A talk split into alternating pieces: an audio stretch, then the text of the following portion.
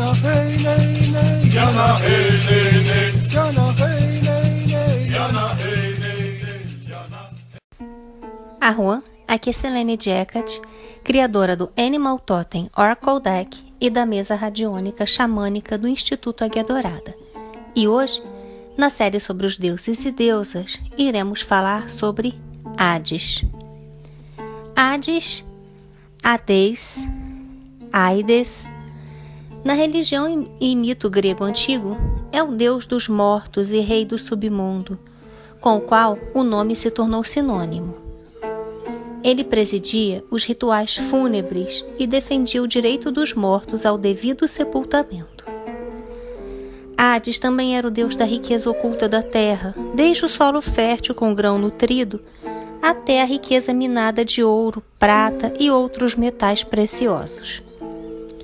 Os romanos o chamavam de Dis, ou Plutão, a forma latina de seu título grego Pluton, o senhor das riquezas. Hades era o deus da terra fértil, e isso também era demonstrado quando ele libertava Perséfone de seu reino subterrâneo na primavera, uma deusa que simbolizava o surgimento dos brotos de grãos que brotam da terra, do submundo. A origem do nome de Hades é incerta, mas geralmente tem sido vista como significando o invisível, desde a antiguidade, sendo que A significa não e Idem significa ver. Isso é uma falsa etimologia que lhe deram os gregos, em alusão ao capacete da invisibilidade que lhe fora presenteado pelos ciclopes. Este sentido de não visto cabe tanto a Hades quanto ao seu reino. Uma extensa seção do diálogo Crátilo de Platão é dedicada à etimologia do nome de Hades, no qual Sócrates está defendendo uma etimologia popular de não invisível, mas, ao invés disso, de seu consentimento ou eidenai de todas as coisas nobres. Linguistas modernos propuseram a forma proto-grega auides, ou invisível. A forma atestada mais antiga é aides, que não possui o di diagrama proposto. Martin Litchfield West defende, ao invés disso, um significado original de aquele que preside o encontro, a partir da universalidade da morte. Em grego homérico e jônico, ele era conhecido como Aides.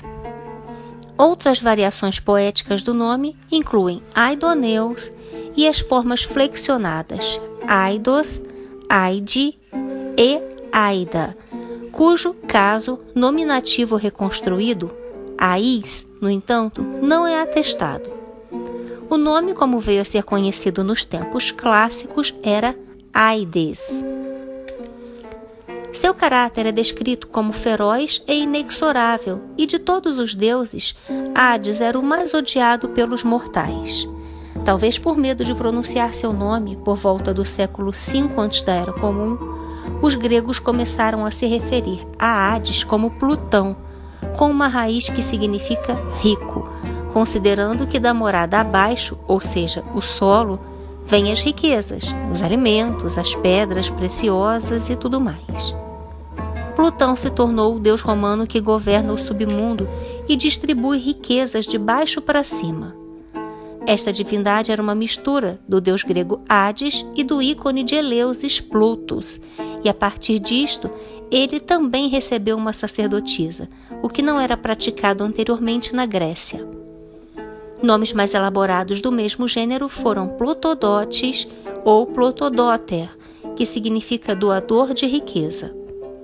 O nome Plutão é de origem grega, ligado intimamente à sua origem no episódio da semente de Romã, unindo os cultos agrários, a Deméter no caso, e da morte, a Hades, que nas origens eram bastante próximos, uma relação que sempre existiu, desde os tempos imemoriais, entre os cultos agrários e a religião dos mortos, e é assim que o rico em trigo Plutão acabou por confundir-se com outro rico, o rico em hóspedes, Polidegmon, que se comprimem no palácio infernal. Pluto é a projeção desta semente.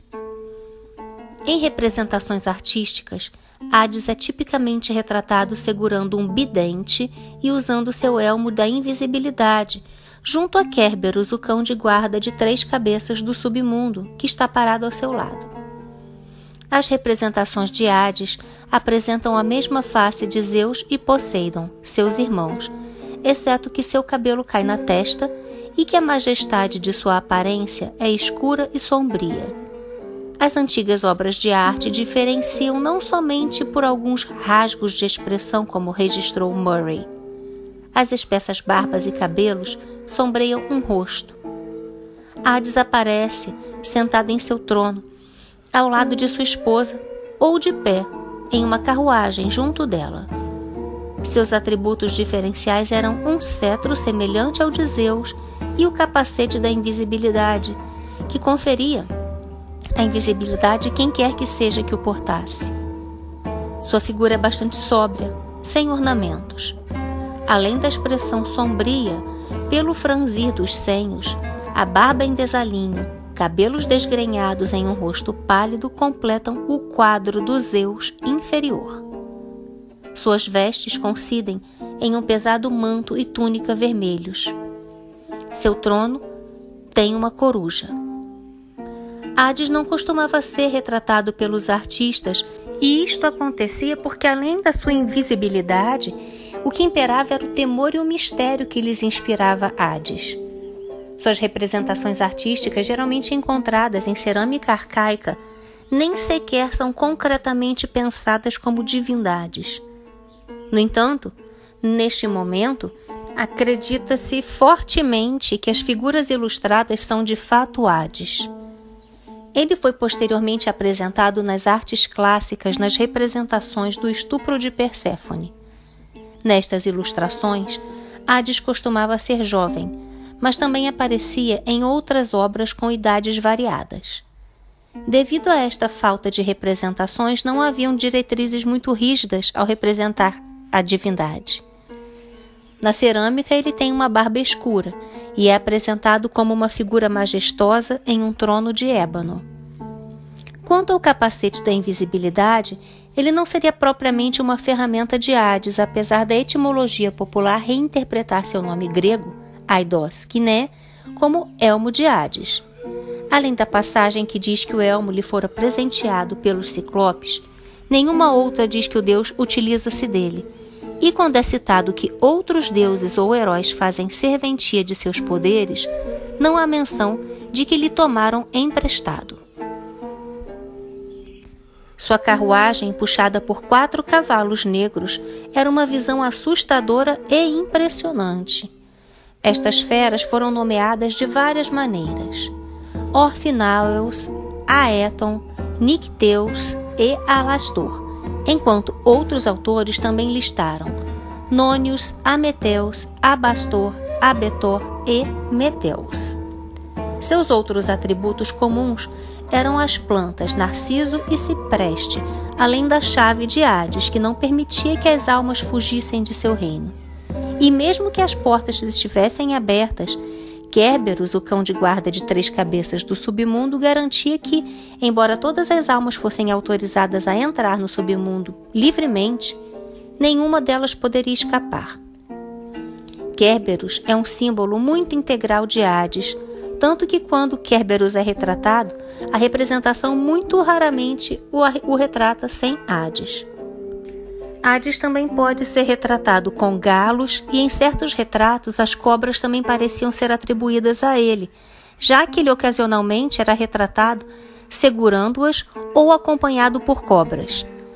Acredita-se que isto tenha significado, pois em certas fontes clássicas Hades arrebatou Core disfarçado de cobra, que, deu a, que ela então deu à luz a Dionísio Zagreus. Às vezes, os artistas pintavam Hades desviando o olhar dos outros deuses, já que ele era orodeado pelos outros deuses e também pelos humanos. Como Plutão, ele foi considerado de uma maneira mais positiva. Ele segura uma cornucópia representando os dons que concede às pessoas, bem como a fertilidade a qual ele se torna conectado. Hades é considerado um deus da segunda geração pelos estudiosos, filho de Cronos e Reia, e formava a segunda geração junto com seus outros irmãos, Demet, Hestia, Deméter, Hera, Poseidon e Zeus. Hades era o filho mais velho e, embora seja o mais velho, foi o último a ser regurgitado por Cronos. Ele e seus irmãos, Zeus e Poseidon, derrotaram a geração de deuses de seu pai, os titãs, e reivindicaram o governo do cosmos. Hades recebeu o submundo, onde ele tem o seu palácio e compartilha seu trono com sua rainha Perséfone. Zeus ficou com o céu e Poseidon com o mar. Para alguns estudiosos, Hades, Zeus e Poseidon formavam uma tríade demiúrgica, formando um deus único e triplo ao mesmo tempo. Hades e seus irmãos foram todos engolidos inteiros pelo pai assim que nasceram. Zeus era o filho mais novo e, pelas maquinações de sua mãe Reia, foi o único que escapou desse destino. Eu falo mais a respeito de Zeus no vídeo que eu fiz sobre ele e, tam e também falei sobre Hera. Já tem aqui no canal, é só dar uma olhadinha. Reia deu então uma pedra para Cronos engolir pensando que fosse Zeus, e segundo Apolodoro e Exildo, Cronos os devorou na seguinte ordem: Hestia, em seguida Deméter, Hera, mais tarde Hades e Poseidon. Ao chegar à idade adulta, Zeus conseguiu forçar seu pai a vomitar os seus irmãos, lhe dando uma beberagem. Após a libertação dos, seis, dos deuses, os seis deuses mais jovens, junto com os aliados que conseguiram reunir, desafiaram os deuses mais velhos pelo poder na Titanomáquia, uma guerra divina. Eles postaram-se no Monte Olimpo e, com a ajuda dos titãs hecatônqueros, combateram os outros titãs, que se posicionaram no Monte Otris, numa batalha que durou dez anos. Os titãs solidários aos olímpicos, Briareu, Coto e Giges, deram aos três irmãos suas armas: a Zeus os raios, a Poseidon o tridente e a Hades o capacete que tornava invisível. A derrota de Cronos deu-se com o uso das três armas. Hades, invisível com seu elmo, roubou as armas de seu pai. Poseidon o distraía com o tridente e Zeus o fulminou com seus raios. Após sua vitória, de acordo com uma única passagem na famosa Ilíada, Hades e seus dois irmãos tiraram a sorte para, para saber quem governariam os reinos. Zeus ficou com o céu, Poseidon os mares e Hades recebeu o submundo, o reino invisível, para que as almas dos mortos pudessem, né, partem, melhor dizendo, quando deixam o mundo, no entanto, a terra e o Olimpo pertenciam aos três irmãos, de maneira comum. Hades poderia ascender ao Olimpo, como fez na época em que foi ferido por Heracles. Mas quando Hades estava em seu próprio reino, ele estava completamente inconsciente do que estava acontecendo na terra ou no Olimpo, e foram apenas os juramentos e maldições dos homens que alcançavam seus ouvidos, da mesma forma que alcançavam os das Eríneas. Alguns mitos sugerem que Hades estava insatisfeito com sua participação, mas que não teve outra escolha e se mudou para seu novo reino. Quando o monstro Tifon lutou contra Zeus pelo céu em outro episódio, Hades permaneceu no submundo. Hades estabeleceu as regras que dizem respeito a enterros e funerais e as honras que são pagas aos mortos, e é por isso que a tradição nos diz que Hades é o senhor dos mortos, visto que nos tempos antigos foram atribuídos a ele os primeiros cargos em tais assuntos e a preocupação com eles. Era necessário um Deus poderoso para governar o mundo subterrâneo. Afinal, uma força de baixo impulsionava o crescimento das plantas. Das profundezas da terra, os, me os metais preciosos eram extraídos. Para lá retornavam todos os seres vivos. Este Deus tinha que possuir um duplo caráter primeiro como fonte de todas as riquezas, o que é sugerido pelo seu nome latino Plutão, depois como monarca do reino obscuro, morado pelas sombras dos mortos, sugerido pelo nome grego Hades. Como aquele que dá energia aos vegetais para erguerem-se a partir da semente mergulhada na obscuridade do solo, Hades é visto até como amigo dos homens.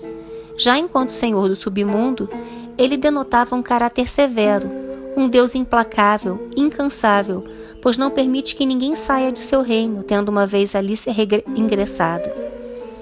Este é o destino inexorável de todos nós, retornarmos ao reino de Hades. Hades foi invocado e propiciado em ritos de necromancia.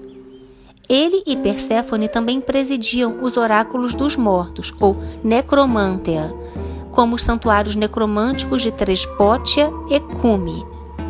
Os oráculos dos daimones, Anfiaraus e Trofônios, na Boiótia, também eram necromânticos por natureza. Nas versões mais primitivas não havia qualquer possibilidade de um destino melhor após a vida. Hades simplesmente reclamava de volta aquilo que dera. Mais tarde, contudo, surge uma possibilidade de uma pós-vida de melhor sorte, onde a esperança de uma vida futura mais feliz constituía a base dos chamados mistérios eleusinos. Este sentido deriva diretamente do casamento de Hades com Perséfone, representa sua esposa, a personificação de vida emergente e juventude. A romã, fruto que fizera com que Perséfone ficasse presa ao Hades, é também chamada de pomo do amor. O uso desta fruta na simbologia é em razão do grande número de sementes como sinal de fertilidade. Entretanto, não há descendência entre Hades e Core, né, ou Perséfone. A romã, em sua contradição ao seu significado, condenara a deusa à infertilidade. Hades era o mestre dos sonhos, e em particular daqueles que se acreditava terem sido enviados pelos fantasmas dos mortos. O portão dos sonhos de duas portas, uma falsa e a outra verdadeira, estava localizado no reino de Hades. Hades foi invocado em juramentos vinculativos com a conotação: Deixe-me ser amaldiçoado se me atrevo a quebrar o juramento. Hades era o deus das maldições mais potentes, aquelas que invocavam a fúria das eríneas. O deus às vezes era descrito despachando um fantasma furioso do submundo, acompanhado por uma erínia para vingar um crime, especialmente patricídio ou matricídio. Hades também era conhecido por ter raptado a deusa Perséfone na época quando virgem Coré ou Core, filha de Deméter. E Hades foi fiel a Perséfone, exceto por dois episódios que eu vou falar mais adiante. A simbologia da, dessa união de Hades com Perséfone está diretamente ligada aos recursos naturais. A riqueza do subsolo que oferece os minerais e faz brotar de seu âmago as sementes de vida e morte.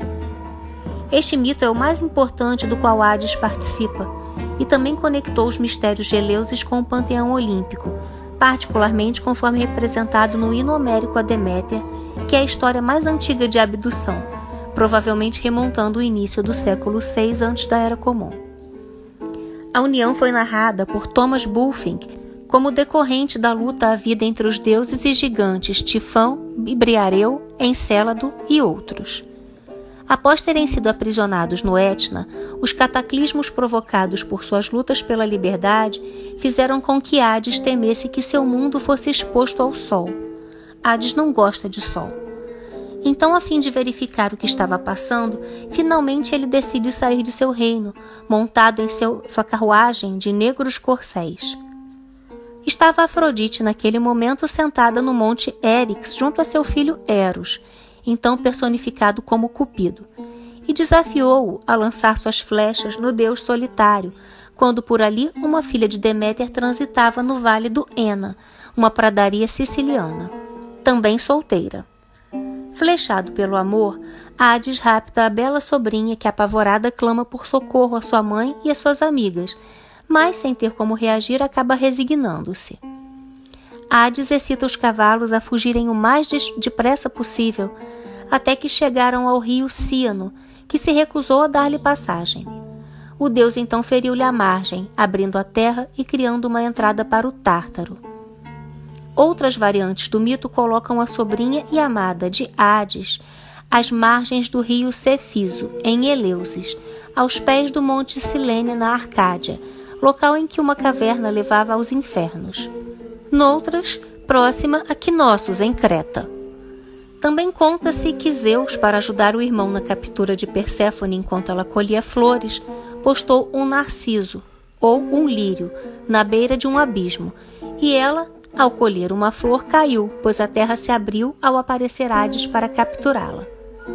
Deméter parte de uma busca inútil à filha, indo de Eos, a aurora, até Hespérides, no poente. Em sua peregrinação, salva um menino, que se incumbe de ensinar a agricultura aos homens. Desesperançada, para a margem do mesmo rio Ciano onde sua filha foi levada. A ninfa que ali habitava fica oculta, temendo represálias do deus dos infernos, mas deixa fluir sobre as águas a guirlanda que Perséfone derrubara ao ser levada. Ao vê-la, Deméter se revolta, culpando a terra por seu sofrimento. A maldição que lança provoca a infertilidade do solo e a morte do gado. Vendo a desolação provocada pela vingança de Deméter, uma fonte intercessora de Aretusa resolveu. Procurando a deusa, conta sua história, de como fora perseguida por Alfeu, no curso do rio de mesmo nome, e ajudada por Ártemis, que lhe abriram caminho subterrâneo para a fuga até a Sicília, viu então Perséfone sendo levada por Hades. Ainda triste, mas já ostentando o semblante de rainha do mundo inferior. Uma variante narra a história da seguinte forma: Após dez dias, Deméter foi auxiliada por Hécate, que a levou até Hélio, que contou o que ocorrera, demandando que o rapto foi consentido por Zeus. Dissera mais, que aceitasse o ocorrido, pois Hades não era um genro sem valor. Mas a mãe, em seu desespero, recusa o conselho e, magoada com Zeus, abandona o Olimpo e passa a vagar na terra como uma velha. A deusa de imediato vai ao Olimpo, onde pleiteia a Zeus que sua filha fosse restituída. O Senhor dos Deuses consente, impondo, contudo, uma condição: de que Perséfone não tivesse consumido nenhum alimento no mundo inferior, uma condição que faria com que as parcas vedassem-lhe a saída. Zeus então manda buscar seu filho Hermes e o instrui a descer para o submundo na esperança de poder convencer Hades a permitir que Perséfone retorne à terra, para que Deméter possa ver a filha e causar o fim da fome. Já tem vídeo sobre Hermes aqui no canal também, dá uma olhadinha na playlist de deusas e deusas. Hermes obedece e desce ao reino de Hades, onde encontra o rei dos infernos sentado em um trono Perséfone sentada ao lado dele, e Hermes passa, retransmite a mensagem de Zeus. Hades obedece, dizendo que Perséfone poderia ir embora, mostrando benevolência em seu coração, dizendo que ele não seria um marido inadequado se ela ficasse por lá e reinasse junto com, e ela reinaria junto com ele. Depois, Hades prepara sua carruagem, mas não antes de secretamente dar a Perséfone uma semente de romã para comer. Hermes assume as rédeas, e ele e Perséfone seguem para a terra acima, parando em frente ao templo de Deméter em Eleusis, onde a deusa estava esperando por eles. Deméter e Perséfone correm em direção uma a outra e se abraçam, felizes por estarem reunidas. Deméter, no entanto, suspeita que Perséfone pudesse ter comido alguma coisa enquanto estava no mundo inferior, explicando a ela que, caso tivesse feito isso, ela teria que viver parte do ano no Hades e na outra com sua mãe e com os outros deuses. Perséfone admite que comeu a comida dos mortos ao dizer a Deméter que Hades lhe deu a semente de romã e a forçou a comê-la. O fato de Perséfone comer a semente de romã a liga ao Hades e ao submundo para desespero de Deméter. Zeus, no entanto, havia proposto anteriormente um compromisso com o qual todas as partes concordaram. Perséfone gastaria um terço do ano com seu marido, e no inverno, quando ela está no submundo, junto a ele, a tristeza e o luto caem sobre a terra. Os monarcas Hades e Perséfone eram auxiliados a julgar as almas por três heróis que foram em vida, por seu senso de justiça e sabedoria, Minos, seu irmão Radamanto e Elco, que numa versão mais tardia era responsável pelas portas do mundo inferior. O tempo que Deméter passa na terra junto à mãe fazendo germinar e crescer as plantas equivale à primavera e ao verão. Em contrapartida, quando volta para o Hades, tem-se o inverno, quando a terra é forçada a sofrer uma morte temporária. Hades permaneceu fiel a Perséfone, salvo em duas ocasiões. A primeira, quando teria se solicitado enamorar pela ninfa do Cócito, Minta, perseguida pela rainha Core, foi transformada em Menta. A segunda teria sido o amor por uma oceânida. O primeiro mito estava ligado ao próprio rapto de Perséfone. Minta, a ninfa que habitava o submundo, mantinha com Hades um relacionamento interrompido por seu casamento.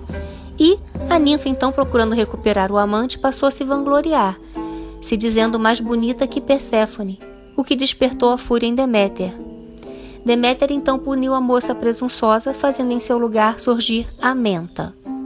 Noutra passagem, teria se apaixonado, Hades teria se apaixonado por Leuce, filha de Oceano, e que por isso foi transformada no álamo prateado.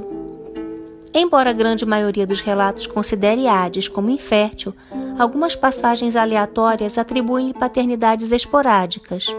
Segundo o dicionário de biografia e mitologia grega e romana, Hades teve a paternidade atribuída a Zagreu, segundo Ésquilo era o próprio Zeus do submundo e assemelhado a Hades. Também a Macária, as Eríneas, que eram originalmente em número indeterminado e posteriormente consolidaram-se em três: Alecto, Tisífone e Megera. E também Hades foi pai de, considerado pai de Melinoi ou Melina. Hades costumava apresentar um papel secundário na mitologia, pois o fato de ser o governante do mundo dos mortos faz com que seu trabalho seja meio que dividido com outras divindades, tais como Tânato, o deus da morte, ou como Queres, essas últimas retratadas na Ilíada, recolhendo avidamente as almas dos guerreiros, enquanto Tânatos surge do, dos mitos da bondosa Alceste ou do astuto Sísifo. Como senhor implacável e invencível da morte, é Hades o deus mais odiado pelos mortais, como registrou Homero na Ilíada. Já Platão registra o medo das pessoas de falar o seu nome, o que fez usarem no lugar eufemismos como Plutão. Temido e odiado, Hades personificava a inexorável finalidade da morte, mas ele não era, entretanto, um deus do mal. A conotação de morte como algo maligno é moderna e embora Hades fosse severo, cruel e impiedoso, ele era justo. Hades governava o submundo e, portanto, era mais frequentemente associado à morte e temido pelos homens. Mas ele não era a própria morte. A verdadeira personificação da morte é Thanatos, filho de Nix e Erebus, embora a peça Alcestes, de Eurípides, afirme bastante claro que Thanatos e Hades eram a mesma divindade e dá uma descrição interessante de Hades como sendo um manto escuro e alado. Além disto, Hades também foi referido como Esperoteos, ou deus da morte e das trevas. O papel de Hades era manter um equilíbrio relativo. Dito isto, ele também era descrito como frio e severo e considerava todos os seus súditos igualmente responsáveis por suas leis. Quaisquer outros aspectos individuais de sua personalidade não são dados, já que os gregos evitavam pensar muito sobre ele para evitar atrair sua atenção. Deuses e homens se beneficiam dos poderes privilegiados do capacete mágico de Hades. Jovens deuses usaram seus poderes, bem como também do tridente de Poseidon. Foi este o caso de Hermes, que durante é, a gigantomáquia serviu-se do elmo da invisibilidade para matar o gigante Hipólito. Hermes era um arauto de Hades, da mesma forma que era um arauto de Zeus. E Hermes era encarregado de chamar os moribundos com suavidade e neles depositar os báculos ou as moedas de ouro em seus olhos. Junto a Afrodite e Eris, Hades era um dos únicos deuses que não odiavam Ares, deus da guerra. E o motivo estava na voracidade com que o deus dos mortos acolhe de bom grado as almas dos jovens guerreiros abatidos em combate. O mito de Zagreu seria mais antigo do que o do próprio Dionísio e que teria uma possível origem em Creta, de onde, pela similitude, fora absorvido ao deus orgíaco. Eu falo mais sobre Dionísio no vídeo que eu fiz sobre ele que tem aqui no canal.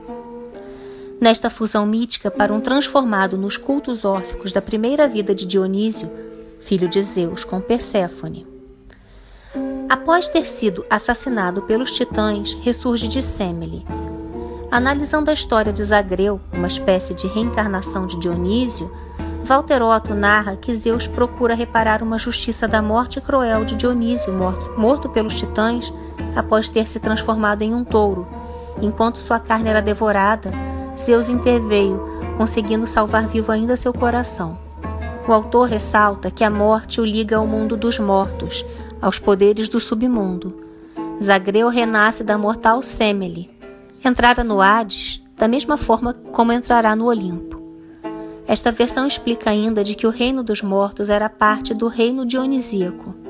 Nos hinos órficos 46 e 53, se diz explicitamente que Dionísio dormia na casa de Perséfone e que Hades e Dionísio, por quem as mulheres enlouquecem e ficam enraivecidas, eram a pessoa. Isto, segundo o autor, pode ser lido em Heráclito, que registrara Hades e Dionísio, por quem elas ficam loucas e iradas, são um e o mesmo. E conclui que, agora, podemos entender por que os mortos foram homenageados em vários dos principais festivais de Dionísio. Entre os gregos antigos havia a tendência de que os poderes intoxicantes de Dionísio levava como mulher, levava mulheres, melhor dizendo, ao êxtase sexual, transformando-as em mênades cheias de paixão e delírio. As antigas tradições davam conta de que o deus do vinho passava temporadas em casa da esposa de Hades, ou para lá retornava nos intervalos de suas aparições. Por isto não oferecemos vinho a Perséfone, por ser, por ser uma bebida de Dionísio e, portanto, ligada a Hades. Na luta contra os gigantes comandados por Alcioneu e Porfírio, Heracles tem a ajuda de Hades. Uma imagem de sua volta aos infernos após a vitória foi representada no teto do palácio de Té, em Mantua. Numa passagem da Ilíada, Homero registra que Hades foi ferido por Heracles, mas foi facilmente curado por Apolo, porque Hades não havia nascido mortal. O décimo segundo dos doze trabalhos de Heracles, uma catábase, a ida ao mundo dos mortos para lá apreender Kerberos o monstruoso cão de três cabeças de Hades. Primeiro, Heracles foi para Eleusis para ser iniciado nos mistérios eleusianos. Heracles fez isso para se absorver da culpa por matar os centauros e para aprender como entrar e sair vivo do submundo. O herói conta com a ajuda de Hermes e Atena para não errar o rumo e clarear a escuridão, respectivamente por ordem de Zeus. Nesta tarefa, Heracles demonstra seu caráter humano, apiedando-se de alguns dos prisioneiros que ali estavam e procura ajudá-los em seu sofrimento. Dentre estes estavam Pírito e Teseu, ainda vivos, como Ascáfalo, filho de Aqueronte e da, ninfa Órfine. Plutão encarregou da guarda de Perséfone nos infernos. Tendo este testemunhado contra ela, foi metamorfoseado em coruja. Sob tal forma, ficou sob a proteção de Minerva. Numa primeira variante deste mito, Deméter o transformara em coruja como castigo. Em outra, a deusa o fizera ficar preso sob um grande rochedo, e teria sido deste sofrimento que Heracles o poupara. Mas o alívio não durou muito, pois Deméter enfim o transformou em coruja, mantendo a punição. Finalmente chegando à presença de Hades, o herói pede para que lhe fosse permitido levar Kerberos à presença de seu primo Eristeu, que lhe impingira como tarefas impossíveis. Hades concorda, desde que para tanto Heracles não usasse nenhuma de suas armas, servindo-se apenas da capa feita do leão de Nemeia, e fez dessa forma. Após cumprir o trabalho, Kerberos foi devolvido ao mundo quitônico. O herói Teseu, filho de Zeus, que já havia praticado o rapto de Hipólita, uma rainha das Amazonas, e de Ariadne, combinara com o um amigo Pírito, filho de Poseidon, que raptariam Helena, no caso Teseu, e Pírito raptaria Perséfone, a própria rainha dos infernos. Ambos se auxiliariam na tarefa, mas Teseu, então aos 50 anos, encontra Helena, ainda em púbere, e a esconde. Junto a Pírito desce ao reino dos mortos.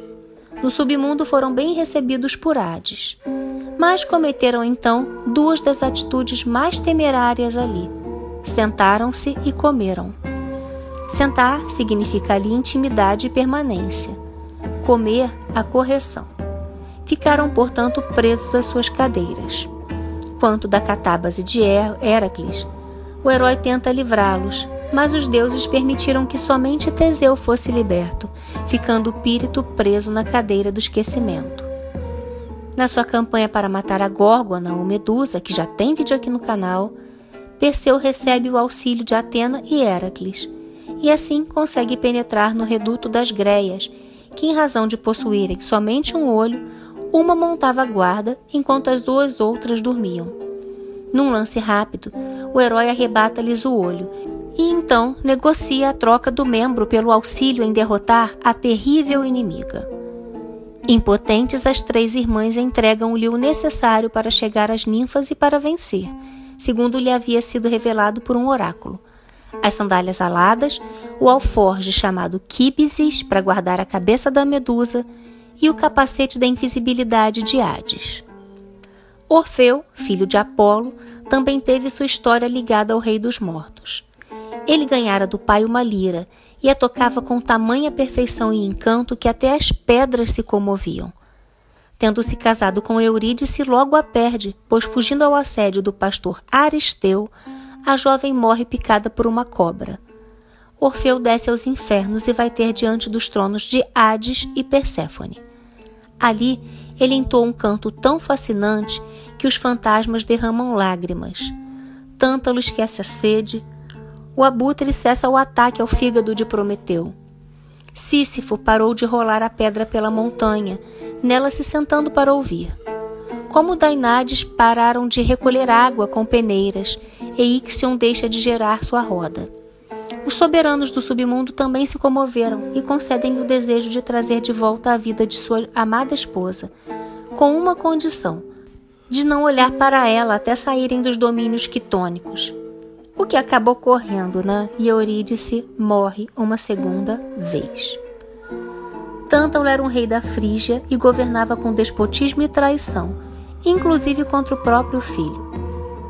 Condenado à região mais remota do Tártaro, seu castigo consistia em sustentar uma grande pedra sobre a cabeça, e tomado por imensa sede e fome que não podia saciar, procurava amenizar colhendo algum dos frutos que brotavam acima de si, mas os frutos se afastavam quando ele estava prestes a colher. Em um mito, Zeus enfiou Thanatos, o deus da morte, contra o tagarela Sísifo. Mas Sísifo amarrou Thanatos rapidamente, de morte que os homens pararam de morrer, até que Ares o resgatasse, libertasse Thanatos e colocou Sísifo em seu poder. Antes de morrer, no entanto, Sísifo instruiu sua esposa Mérope a omitir seus rituais fúnebres, de modo que Hades, sendo privado de suas ofertas habituais, foi persuadido pelo malandro astuto a deixá-lo ir de volta à vida para reclamar da negligência de sua esposa. Mais uma vez no mundo superior, é, Sísifo se recusou a retornar e teve que ter, ser trazido de volta por Hermes. Os sátiros formavam o coro e provavelmente eram representados como iniciados. Hades então adicionou-lhe novamente Tânatos, que então matou Sísifo definitivamente. Foi levado ao Tártaro, onde tinha por tarefa empurrar uma rocha até o topo de um monte, mas passando o dia todo neste afã, quando descansava à noite, a pedra voltava a rolar até a base da montanha de modo que tinha que começar tudo de novo, todos os dias. Deu origem à expressão trabalho de Sísifo para designar tarefas intermináveis. Em outra versão deste mito é Perséfone quem liberta Sísifo do submundo.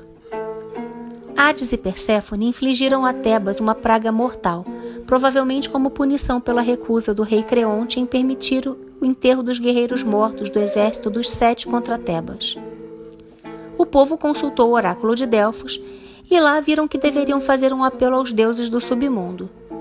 Eles tinham que sacrificar duas jovens donzelas para apaziguar a raiva de Hades e Perséfone. As meninas escolhidas foram Metíoque e Menipe, filhas de Órion. As meninas aceitaram solenemente é, para salvar seus conterrâneos e, após serem conduzidas ao altar para serem sacrificadas, Hades e Perséfone tiveram pena de ambas e as transformaram em cometas. Hades governou os mortos, auxiliado por outros sobre os quais ele tinha autoridade total. A casa de Hades foi descrita como cheia de convidados, embora ele raramente deixasse o submundo. Ele se importava pouco com o que acontecia no mundo acima, já que sua atenção primária era garantir que nenhum de seus súditos deixasse seu domínio. Ele proibia estritamente seus súditos de deixar seu domínio e ficava furioso quando alguém tentava sair ou se alguém tentava roubar as almas de seu reino. Sua ira foi igualmente terrível para qualquer um que tentasse enganar a morte ou o contrariava, como Sísifo e Píritos descobriram para sua tristeza. Embora geralmente indiferente a seus súditos, Hades estava muito focado na punição destas duas pessoas, particularmente Pírito. Outro mito é sobre o deus grego Asclépio, que originalmente era um semideus, filho de Apolo. Durante sua vida, ele se tornou um médico talentoso e famoso e eventualmente foi capaz de trazer os mortos à vida, de volta à vida. Sentindo-se enganado, Hades convenceu Zeus a matá-lo com um raio. Após sua morte, ele foi levado ao Olimpo, onde se tornou um deus. Hades só foi retratado fora do submundo uma vez, e até mesmo isso se acredita ter sido um caso em que ele havia acabado de deixar os portões do submundo que foi quando Heracles o atirou uma flecha enquanto Hades tentava defender a cidade de Pilos. Depois que ele foi atingido, no entanto, ele viajou para o Olimpo para se curar. Além de Heracles, as únicas outras pessoas vivas que se aventuraram no mundo inferior também foram heróis: Odisseu, Enéas, Orfeu, a quem Hades mostrou misericórdia incomum a pedido de Perséfone, como a gente já viu, Teseu, com Píritos, e, um, em um romance tardio, Psique. Nenhum deles ficou satisfeito com o que testemunhou no reino dos mortos, em particular o herói de guerra grego Aquiles, a quem Odisseu conjurou com uma libação de sangue. E disse: Ó oh, brilhante Odisseu, nunca tente me consolar por ter morrido. Eu prefiro seguir o arado escravo de outro homem, sem uma terra atribuída a ele e sem muito para viver, do que ser um rei sobre todos os mortos. O culto a Hades era bastante disseminado tanto pelos gregos quanto mais tarde pelos romanos, como Plutão. As inscrições mostram que, mesmo assim, era muito pouco cultuado na terra, possuindo com certeza apenas um templo em Eleusis e outro menor em Elis. Era aberto somente uma vez por ano por um único sacerdote o templo em Elis. Ele, Hades tinha templos em Pilos Pritiliacos, perto do Monte Mente, entre Trales e Nisa, em Atenas, no bosque das Eríneas e em Olímpia. A visão de Hades na ótica da religião grega teve dois momentos distintos: o primitivo e o posterior, registrado por Homero. Embora Hades figure em diversas passagens da obra homérica e se relacione com outros tantos mitos de deuses e heróis, ele não é objeto de qualquer adoração nem se relata maiores cuidados com relação à memória dos mortos ao contrário das épocas anteriores.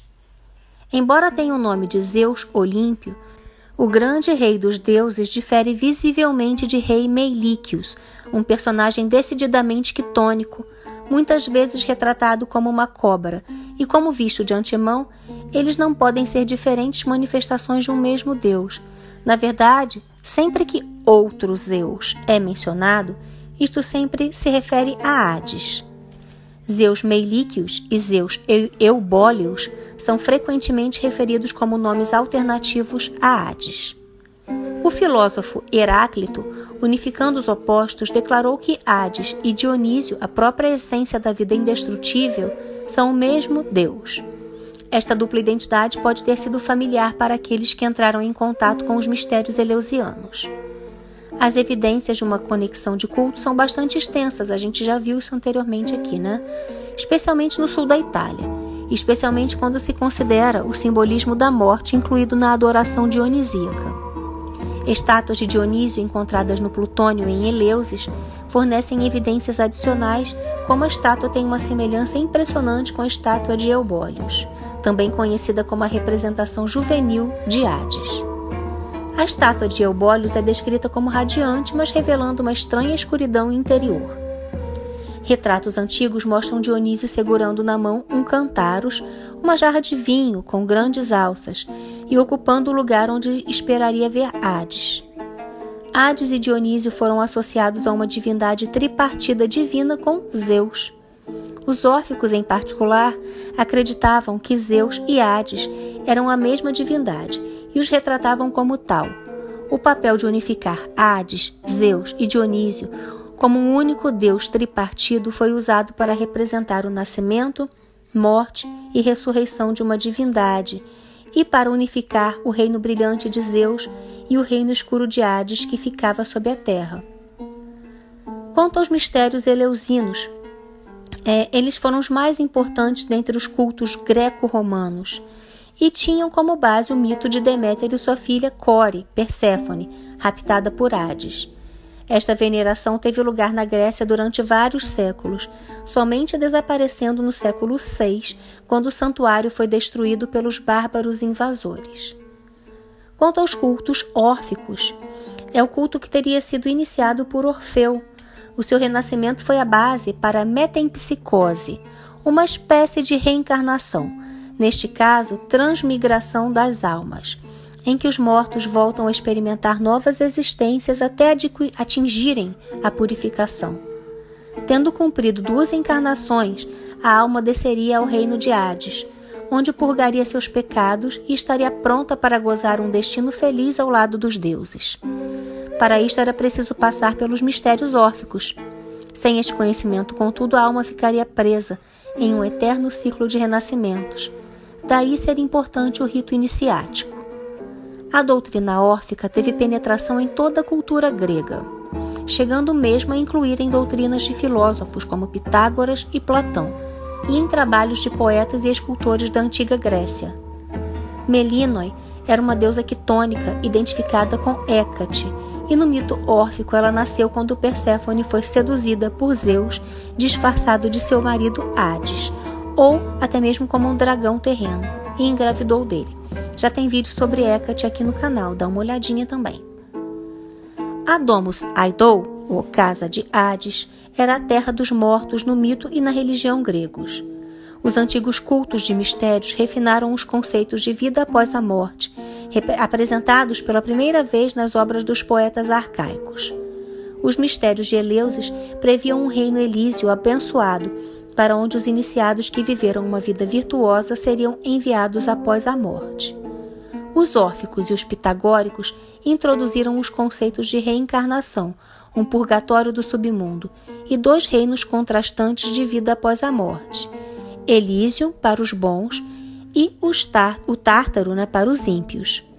As especificidades dos diferentes sistemas de crenças místicas variaram um pouco, mas usando estrutura, a estrutura dos diálogos de Platão, em combinação com os escritos de vários outros escritores antigos, um submundo místico genérico pode ser interpretado da seguinte maneira: quando um homem morria, sua alma era retirada de seu corpo pelo pacífico daimon da morte, Thanatos, ou pelo violento Queres. Hermes Psicopompo, ou guia dos mortos, reunia as almas e as conduzia ao submundo, onde eram recebidas por Caronte, o barqueiro dos mortos, nas margens do, do rio Aqueronte. Alguns mortos se recusavam a segui-los e permaneciam na terra como fantasmas assombrados até serem banidos e trazidos para o submundo à força. Alguns, como o mítico rei Sísifo e o lendário Filin, poderiam reabitar seus corpos como carniçais zumbis. Os mortos que não receberam um enterro adequado permaneceriam às margens do Aqueronte, incapazes de cruzar no esquife de Caronte. Estes mortos inquietos eram levados ao submundo à noite por Hecate para assombrar o mundo superior. Alguns passaram pelo portão dos sonhos para visitar os homens durante o sono e exigir um enterro adequado. Caronte transportava as almas para os portões de Hades, um portal guardado por Kerberos. Ao passar por ali, entravam na, na corte de Hades e se apresentavam do, perante o Rei dos Mortos, perante sua rainha Perséfone e perante os três juízes dos mortos, Minos, Radamantes e Aecos, que decidiam seu destino no submundo. O semideus Triptolemos atuou como um quarto juiz beneficente para os abençoados iniciados nos mistérios. Depois do julgamento ser pronunciado, as almas eram entregues às eríneas, que purificaram, purificaram o bem de seus pecados e afastavam os ímpios para a masmorra dos malditos tártaros.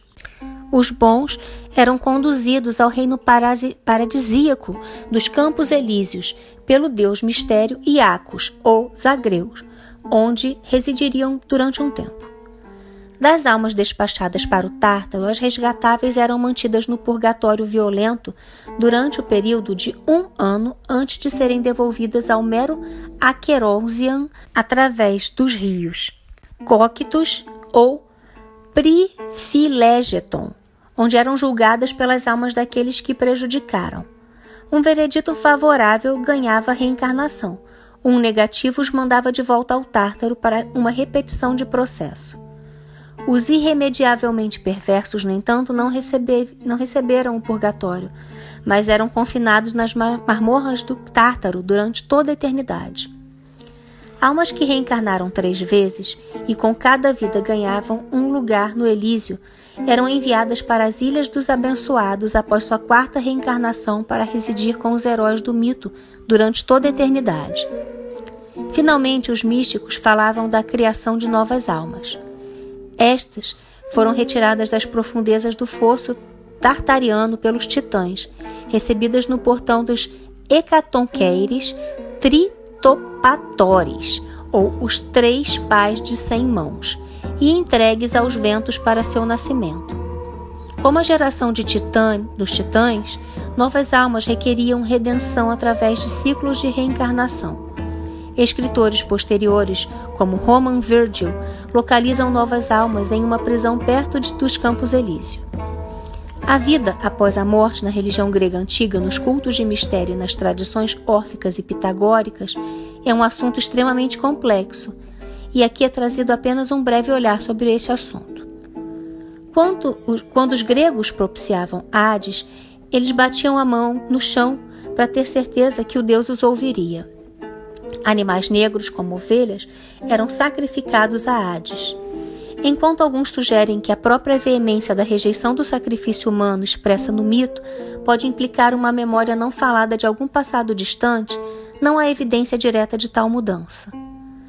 O sangue de todos os sacrifícios quitônicos, incluindo aqueles para propiciar Hades, pingava em um buraco ou fenda no solo. A pessoa que oferecia o sacrifício tinha que desviar o rosto. Na Grécia, seus mais importantes templos ficavam em Pilos, Atenas, Olímpia e Élida. Lá dedicavam a Hades Narciso, Cipreste e Buxo. O templo de Pilos era uma construção magnífica e próximo ao rio Colero, na Beócia. Possuía um altar que, por razões místicas, era partilhado com Atena. Em Roma, um grande festival ocorria em fevereiro, as Februationes, que durava doze noites. Também era chamada Carístia, uma vez que as oblações eram feitas à morte. Nele eram sacrificados touros e cabras negras, enquanto o sacerdote que presidia ostentava cerimonial uma coroa com folhas de cipreste. Uma vez a cada cem anos eram realizados em sua honra e tributo aos mortos os jogos chamados seculares. Era ilícito o sacrifício diurno, pois Hades tinha aversão à luz. Hades era invocado num, num ritual onde se batia na terra com as mãos ou varas, sendo-lhe também sacrificados touros ou ovelhas negras no período noturno. Além dos romanos, os etruscos tomaram emprestado aos gregos o casal que governava o submundo, chamando-os de Aita e Persipnei.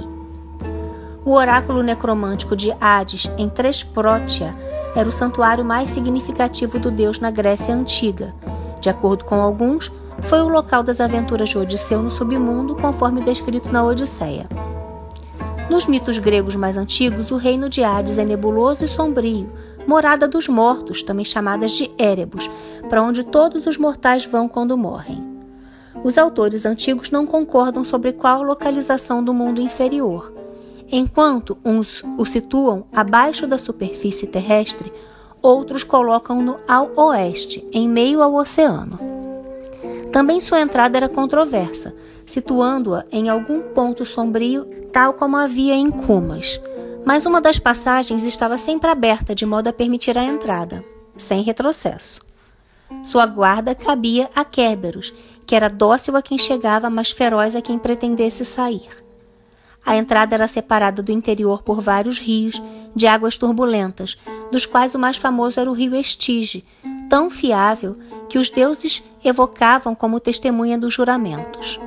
Sua passagem era feita pelo barqueiro Caronte, para cujo pagamento colocavam os gregos uma moeda, dânaca, na boca do falecido. Outros rios eram o Aqueronte, rio da eterna aflição, Lete, o rio do esquecimento, Piriflegetonte, o rio de fogo, Cócito, o rio do pranto e lamento. Além do próprio reino dos mortos, duas outras regiões se apresentavam: os Campos Elíseos, onde uma ilha de bem-aventurança recebia as almas felizes, e o Tártaro, tão profundo que distava da terra tanto quanto esta se distava dos céus. Na ilha de Erítia, onde Gerião mantinha seu rebanho sob os cuidados do pastor Eurítion e do cão Ortro, alvo de um dos trabalhos hercúleos, o pastor Menetes cuidava dos rebanhos de Hades.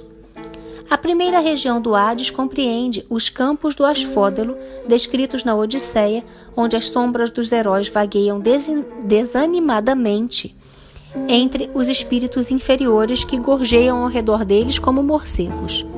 Só as libações de sangue oferecidas a eles no mundo dos vivos podem despertar neles, durante algum tempo, as sensações da humanidade. Além estava Erebus, que poderia ser interpretado como um eufônimo de Hades, cujo nome era Pavor. Haviam duas piscinas, a do Letes, onde as almas comuns se aglomeravam para apagar toda a memória, e a piscina de Mnemosine, ou Memória, onde os iniciados dos mistérios bebiam. No átrio do palácio de Hades e Perséfone sentam-se os três juízes do mundo inferior, Minos, Radamantios e Aecos.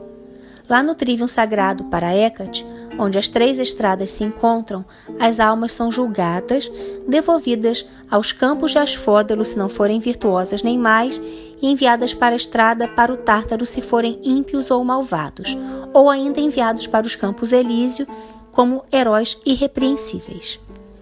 Na mitologia romana, a entrada para o mundo inferior, localizada em Avernus, uma cratera perto de Cumas, era a rota que Enéas usava para descer ao reino dos mortos. Nos oráculos sibilinos, uma curiosa mistura de elementos greco-romanos e judaico-cristãos, Hades novamente aparece como a morada dos mortos e, através da etimologia popular, até deriva Hades do nome Adão, o primeiro homem, dizendo que é porque ele foi o primeiro a entrar lá. Devido ao seu aparecimento no Novo Testamento na Bíblia, Hades também tem um significado distinto no cristianismo. Os assistentes de Hades eram Ascalafos, a coruja, as Eríneas, ou fúrias, os juízes dos mortos, né, Minos, é, Aecos e Radamantes, os Queres, né, os viciosos daimones da morte violenta, Caronte, o barqueiro dos mortos, Menetes, o pastor Daimon que cuidava do rebanho de gado negro de Hades, os Oneroi, ou os Daimones dos sonhos, os deuses dos rios do submundo, e Thanatos, o Daimon da morte, que era um ministro de Hades. Agora quanto aos deuses relacionados a Hades. Temos Plutão, que era romano, é, Dispater, romano, Orcus, romano. Osíris, ou Oesir, do Egito, Serafes, do Egito, Aita, etrusco. Seus símbolos: o elmo da invisibilidade, o cão de três cabeças Kérbero, o chifre, o cetro, o cipreste, o narciso, a chave, a cornucópia, a serpente, o cachorro, carneiros pretos, touros pretos, Megascopes, que é uma coruja do mato, cavalo, preto, né, de preferência, carruagem, bastão com ponta de pássaro, a lança bidentada ou bidente, asfódelo, menta, álamo branco e a romã. Sua cor é o preto. Suas oferendas. Aqui eu tenho um parêntese, vou falar um pouquinho mais sobre oferenda, porque Hades não recebe sacrifícios no máximo libações quitônicas tipo coé. O coé é utilizado ao libar deuses quitônicos e ancestrais, é os nossos ancestrais. Ele é mais complexo que um outro tipo de libação chamado espondé. O coé envolve um jarro, de preferência grande, muitas vezes tão grande que não se levanta e permanece no chão. Então ele é deitado no chão, de forma que o líquido possa escorrer todo para fora, de forma descontrolada. Essa libação é normalmente feita com os líquidos que tradicionalmente são ofertados, como o vinho, a água, o mel, o leite e óleos como o azeite. Sacrifícios de touro e carneiros pretos eram ofertados na antiguidade, e as ofertas a Hades devem ser noturnas, porque ele não gosta da luz, não gosta do sol. E deve ser feita em altares baixos, chamados escara, ou sobre covas, chamadas botros, de modo que o, sangue do animal, a oferta que você estiver presenteando ao Deus, escorra diretamente para o solo. A posição para a prece é com as mãos direcionadas ao solo, ou o suplicante ajoelhado, ou ainda batendo as mãos no chão na terra. O contato com o submundo e suas divindades pode gerar miasma, uma espécie de poluição espiritual. Então, ao fazer seu contato com Hades, faça suas proteções e purificações ou catarmos após o ritual. Para os deuses quitônicos como Hades, costuma-se enterrar as oferendas, enquanto para os olímpicos costumam ser deixadas ao ar livre. As primícias são um tipo de oferenda que se oferta a primeira parte do que se colhe aos deuses como os primeiros cereais da estação, os primeiros frutos da colheita e por aí vai. Geralmente é feito com mais sentido em áreas rurais. Já que a gente está vivenciando um culto moderno, é, podemos ofertar a Hades é, vinho tinto, menta, olíbano, romã, papoula, narciso, figo, açafrão da terra, é álamo, calêndula, anis, arruda, carne mal passada ou crua, crânios e ossos e vela preta. Lembrando de bater a mão no chão e enterrar a, a oferta e olhar sempre para a direção contrária, que é um dos uma das formas que você, ou melhor, uma das exigências, né, para você fazer a oferenda para Hades é você não olhar para ele quando você chamá-lo. Bem, quanto a seus epítetos. Adésios, seu nome no Lácio, é expressivo da graça. Agelastos, por seu semblante melancólico. Aguessander e Aguesilaus, ambos de agô, o conduzir, carregar, buscar. Aner, homem, ou Iaos, homens ou pessoas, descrevendo Hades como o Deus que leva tudo embora. Agetes ou Egetas, que é o nome de que Píndaro lhe atribui como regente. Aidoneus ou escondido, invisível. Autor de halo para nutrir. Amentes, um nome de Plutão entre os egípcios, ou Amente. Plutarco nos informa que a palavra amentes tem uma referência às doutrinas da metempsicose e significa o lugar que dá e recebe na crença de que algum vasto abismo foi designado como receptáculo para as almas que estavam prestes a animar novos corpos. Axiocernos, ou Deus Tosquiado, um nome de Plutão nos mistérios do Cabire, que estava ali representado sem cabelo. Edoneu, uma forma variante de Aides, ou escondido, invisível. Eubólios ou bom conselheiro. Élbulo, que é um nome que ocorre como um sobrenome de várias divindades que eram selecionados de bons conselhos. Elcaitos, de belo cabelo. Elcles, de boa reputação. Febros, de fébroa, significando os sacrifícios e purificações adotados nos ritos fúnebres. Feralis, Deus, o Deus sombrio ou cruel. Agicilaus, líder do povo. Ial, seu nome em Clares, uma cidade da Jônia. Isódetes, de Deu, o deus que trata todos igualmente, é usado como sobrenome de Hades para expressar sua imparcialidade. Climenos, renomado. Quitônio tem mesmo significado que Quitônia que é aplicado para deuses de mundo inferior ou das sombras, e deuses que são considerados como nascidos da terra, e também usado no sentido de deuses do local, divindades nativas. Lactum, seu nome entre os sármatas, Larti Titiral, ou soberano do Tártaro, que é um nome na Etrúria.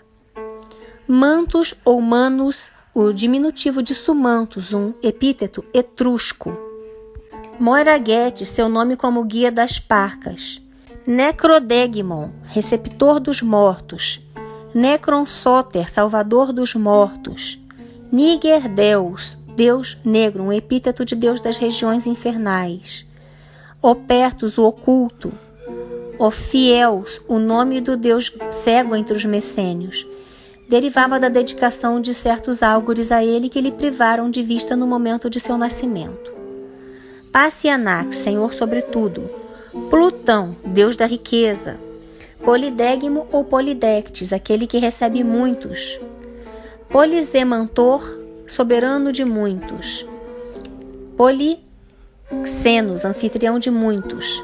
Postúlio, um nome que lhe foi atribuído por Varro, sob o qual era adotado, adorado, melhor dizendo, nas margens do lago Curtius, pela circunstância de a terra ter se aberto naquele local e os aruspícios terem presumido que o rei da morte assim impediu. Profundo Júpiter, Jove profundo ou inferior, por ser soberano nas regiões profundas ou infernais. Quietales, dequies, descanse. Rusor, porque todas as coisas eventualmente retornam à terra. Salutares divos, o nome que lhe foi atribuído quando restaurou os mortos à vida.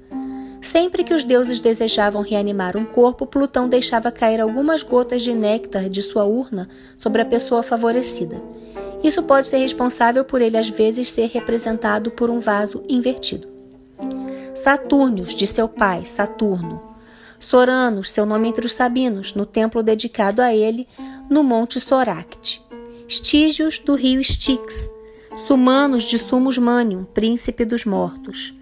Telumo, um nome derivado dos tesouros que Plutão possui nos recessos da terra.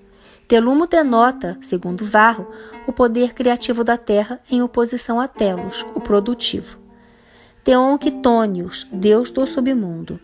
Uragi, Uragus, expressivo de seu poder sobre o fogo. Urgus de Urgo, Urgil, para impelir. Zeus catactônicos, Zeus do submundo. E Zeus quitônios, deus do submundo. É, toda, todo o material que foi utilizado para a pesquisa está relacionado aqui na descrição do vídeo. Então, se você quiser saber mais sobre Hades, você ainda pode buscar mais do que eu estou trazendo aqui. Mas esse vídeo já está muito longo, então preciso parar aqui. E, como sempre, eu finalizo com uma oração.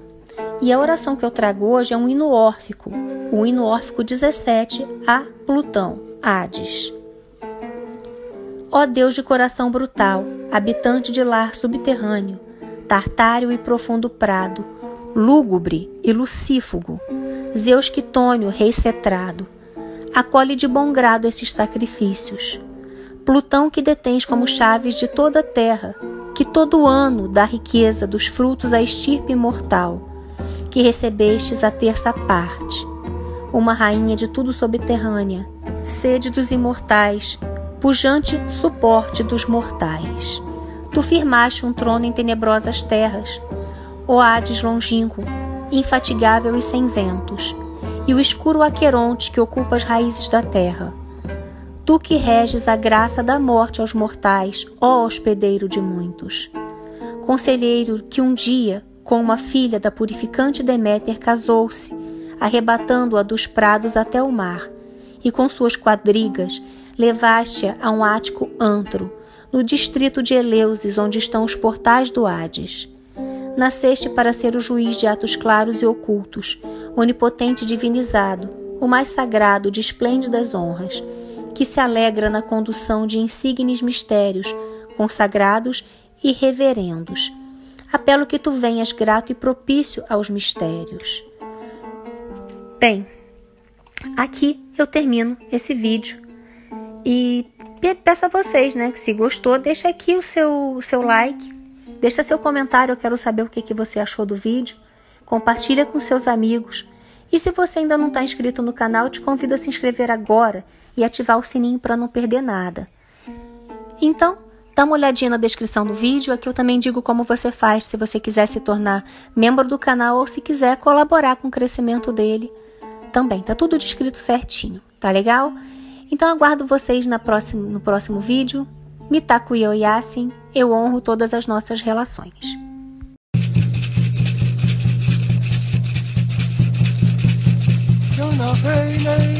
Jana hey, hey. Jana hey. Jana hey.